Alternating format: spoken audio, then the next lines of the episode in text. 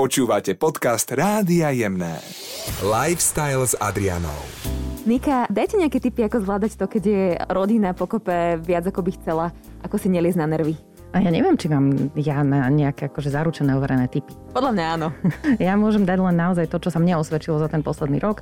A podľa mňa to, čo je efektívne, je znížiť nároky a očakávania. Znížiť očakávania sama od seba, znížiť očakávania od toho, ako bude fungovať domácnosť, ako budú fungovať deti. Krátka zmierniť to celé. Uh-huh. Ako vytvoriť taký funkčný režim, ktorý by bol taký priateľný? To by som tiež chcela vedieť.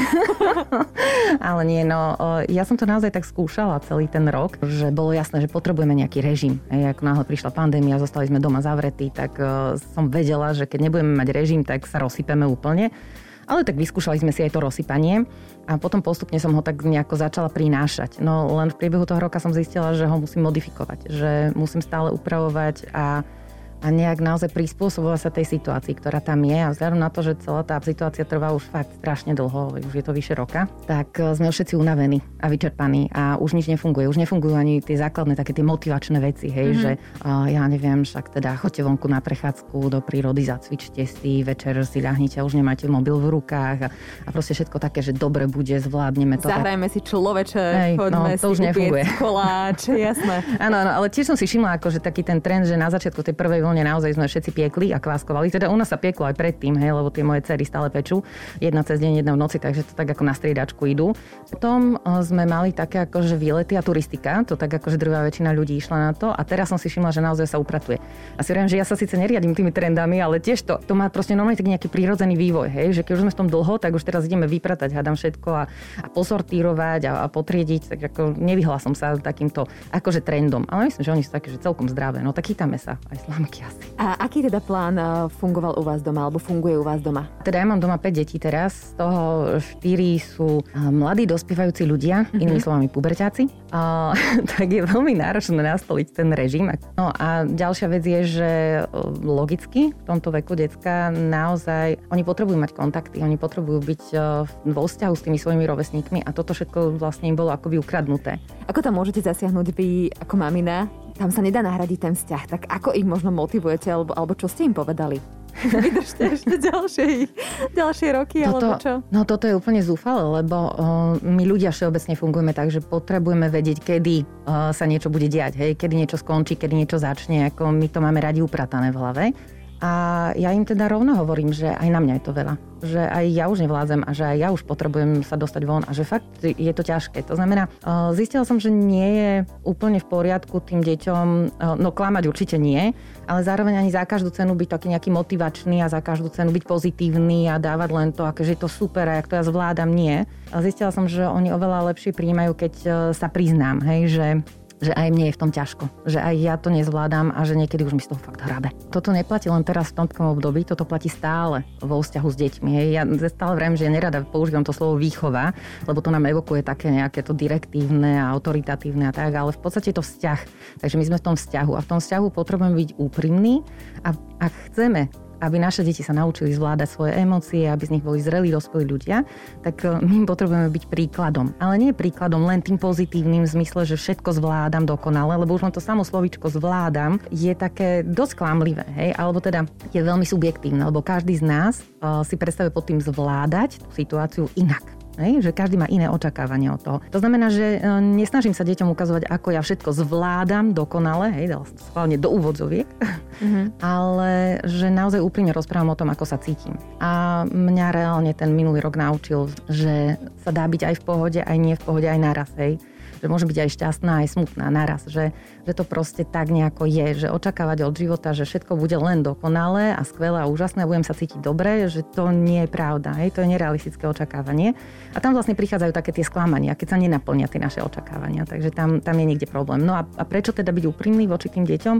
Jednoznačne preto, aby oni si nebudovali sami v sebe tie nejaké nerealistické očakávania. Hej? Ak by videli mňa ako matku, ktorá je dokonalá, vždy všetko zvláda a plače len za zavretými dverami a oni o tom ani netušia, tak eh, by mali na seba nejaký tlak, hej, mala, narastala by tam frustrácia v nich, bol by tam zmetok, lebo oni vedia, že to nejako nevládzu takto a prečo to ja zvládam. Takže v podstate v tom pubertálnom veku idú do tej rebelie, či už vnútornej alebo vonkajšej a tam sa to niekde prejaví, prevalí sa to.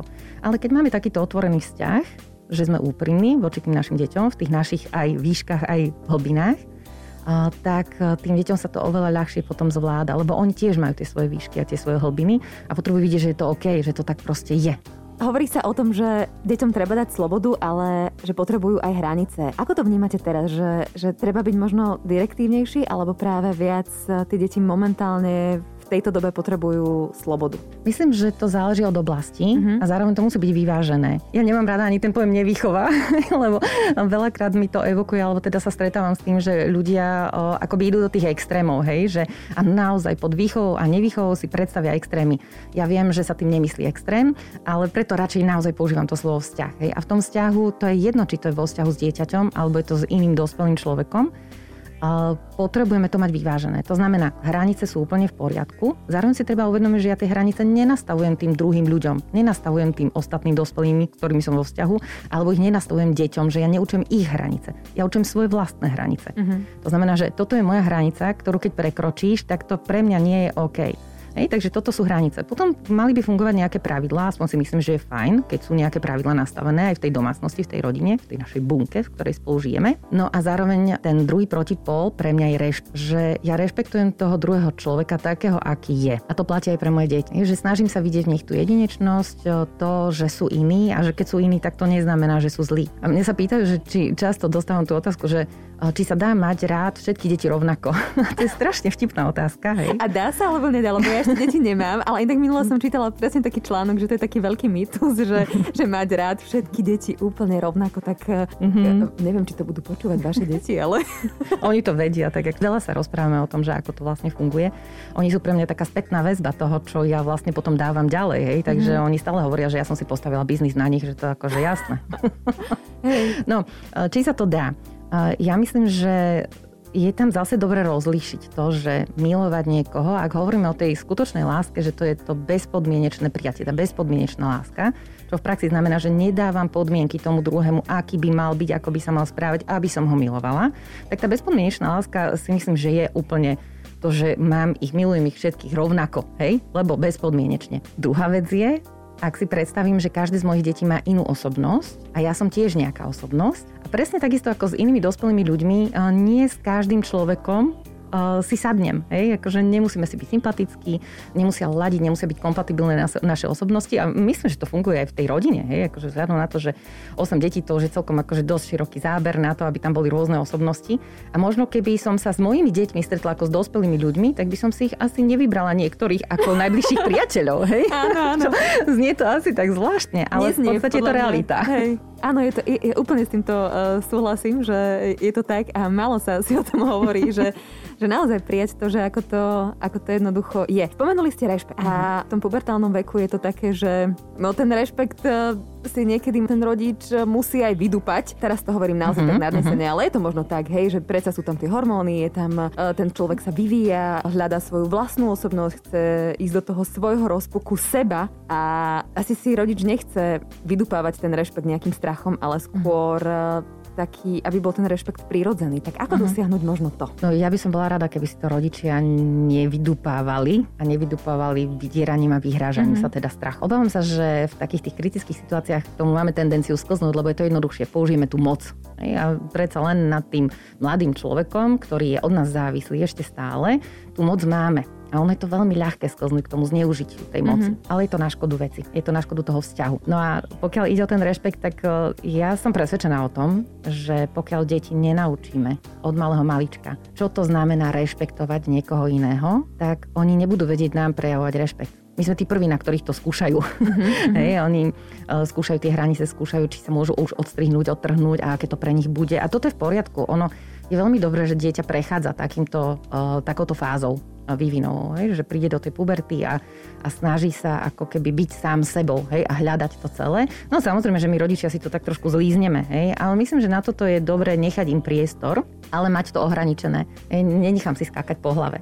No ale ten rešpekt je naozaj niečo vzájomné. Ak ja rešpektujem ich, oni rešpektujú mňa. Hej, tam, tam to niekde je, lebo ak e, dieťaťu neprejavujeme rešpekt od malička, primerane jeho veku, aby to dokázalo vnímať, aby proste v tom rástlo, že je rešpektované, tak kde sa to má naučiť, že ako má rešpektovať druhých ľudí? Mm-hmm. To mu vlastne prináša problémy do jeho vzťahov, nielen do vzťahu s rodičom.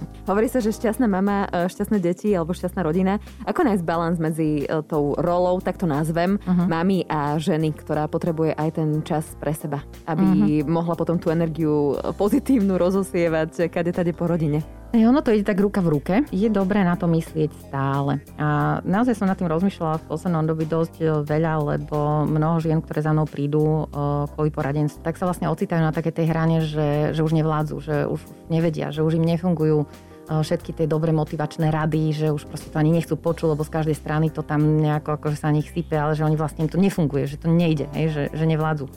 Ale fakt si myslím, že je dobré na to myslieť neustále, hej, alebo teda priebežne, ako keby si to pripomínať, že ja ako mama síce mám zodpovednosť za tie moje deti, za tú domácnosť, aby to nejako fungovalo, a aby to bolo čo najlepšie, povedzme, hej. Mm-hmm. Ale pokiaľ ja nebudem v pohode, tak ono to nebude fungovať, lebo nebudem mať z čoho, fakt nebudem vládať. Hej. A ja som si minulý rok naozaj zažila niekoľko prepadov veľmi hlboko, keď som už nevládala. Tak uh, sa snažím vrácať k tým svojim rituálom, ktoré viem, že mi fungujú. Uh, fungovali mi za normálnych okolností, aj keď je to teraz stiažené, tak aj tak sa k ním vraciam. Hej. Takže toto je niečo, čo si ja nejako doprajem, že, že myslím aj na seba, že nemyslím len na tých druhých. Ono aj v tomto to potrebujem mať vyvážené. Hej? Akože keď som keď sa pozriem na to, že je pandémia a som zničená z toho, že nemôžem ísť von, nemôžem ísť na dovolenku, nemôžem sa stretnúť s kamarátmi, nemôžem si sadnúť len tak do kaviarne a tam pracovať, lebo som tam mala nejaké svoje obľúbené miesto a ma to inšpirovalo, keď som videla ľudí okolo sa nič z toho proste teraz nemám. Športovanie, chodiť do fitka tak, ako ma to bavilo, no nemôžem, proste nič, nič. Všetko sa nám dosypalo viac menej len doma a na home office. Mm-hmm. To keď pred rokom všetci boli šťastní, že to je aký benefit, aký bonus, keď ide do práce človek, že má aspoň jeden deň týždeň ben, uh, home office, uh, no tak teraz by sme všetci boli radi, keby home office neexistoval, hej, že by sme mm. chodili do práce. To vyváženie je veľmi dôležité v tom, že Nepozerám sa len na to, že mi je strašne zlé a čo všetko mi bolo zobraté, ale zároveň to neznamená, že sa nemôžem občas aj poľutovať a nemôžem sa posťažovať a nemôžem povedať, že je mi fakt na tri bodky, hej? Mm-hmm. lebo mhm. niekedy to tak doslova je. To znamená, že nehrám tú formu, že ja to zvládam, lebo však e, v Afrike nemajú čo jesť a čo sa ja tu stiažujem, však len nemôžem ísť do kaviárne. Hej? Um, ale ja som tu, teraz, mm-hmm. v tejto situácii, na tomto mieste a to je niečo, čo som ja bola zvyknutá, na dobre sa rýchlo zvyká, hej, takže keď e, mi bolo dobré ísť do tej kaviarne, tak som si na to zvykla, bolo to super a keď to už nemám, tak mi to chýba a je to úplne v poriadku, je to prirodzené aj priznať si, hej, že mi to chýba a je to na nich. Nika, viem, že akékoľvek rády a odporúčania pre iného človeka sú takou záľudnou záležitosťou, ale čo by ste predsa len možno odporúčili nám všetkým, aby sme prežili toto obdobie nielen bez újmy na našom psychickom zdraví, ale aby sme sa aj tešili zo života? Dôležité je nájsť tam si to svoje. To, čo mne naozaj v tejto chvíli, v danej situácii pomáha, čo mi robí dobre. A nech už je to naozaj cvičenie, nech je to dobrá kniha, nech je to vypnutie sociálnych sietí, nech je to prechádzka vonku s obsom alebo aj bez psa alebo je to len možno obyčajné sadnutie si do gauča a len tak proste pozerať sa na svetielka, ako blikajú, čokoľvek. To znamená, máme priestor na to, aby sme naozaj počúvali samých seba a to, čo k nám to naše ja prehovára a možno, že z toho niekedy zostaneme aj prekvapení, že čo to je, na čo máme práve chuť, čo chceme robiť, tak robiť to, čo nám robí radosť. Určite áno, dopriať si sám seba. Ďakujem veľmi pekne, že ste prišli že ste pozdielali úplne úprimne to, čo prežívate. A ja ďakujem za pozvanie. Lifestyle s Adrianou.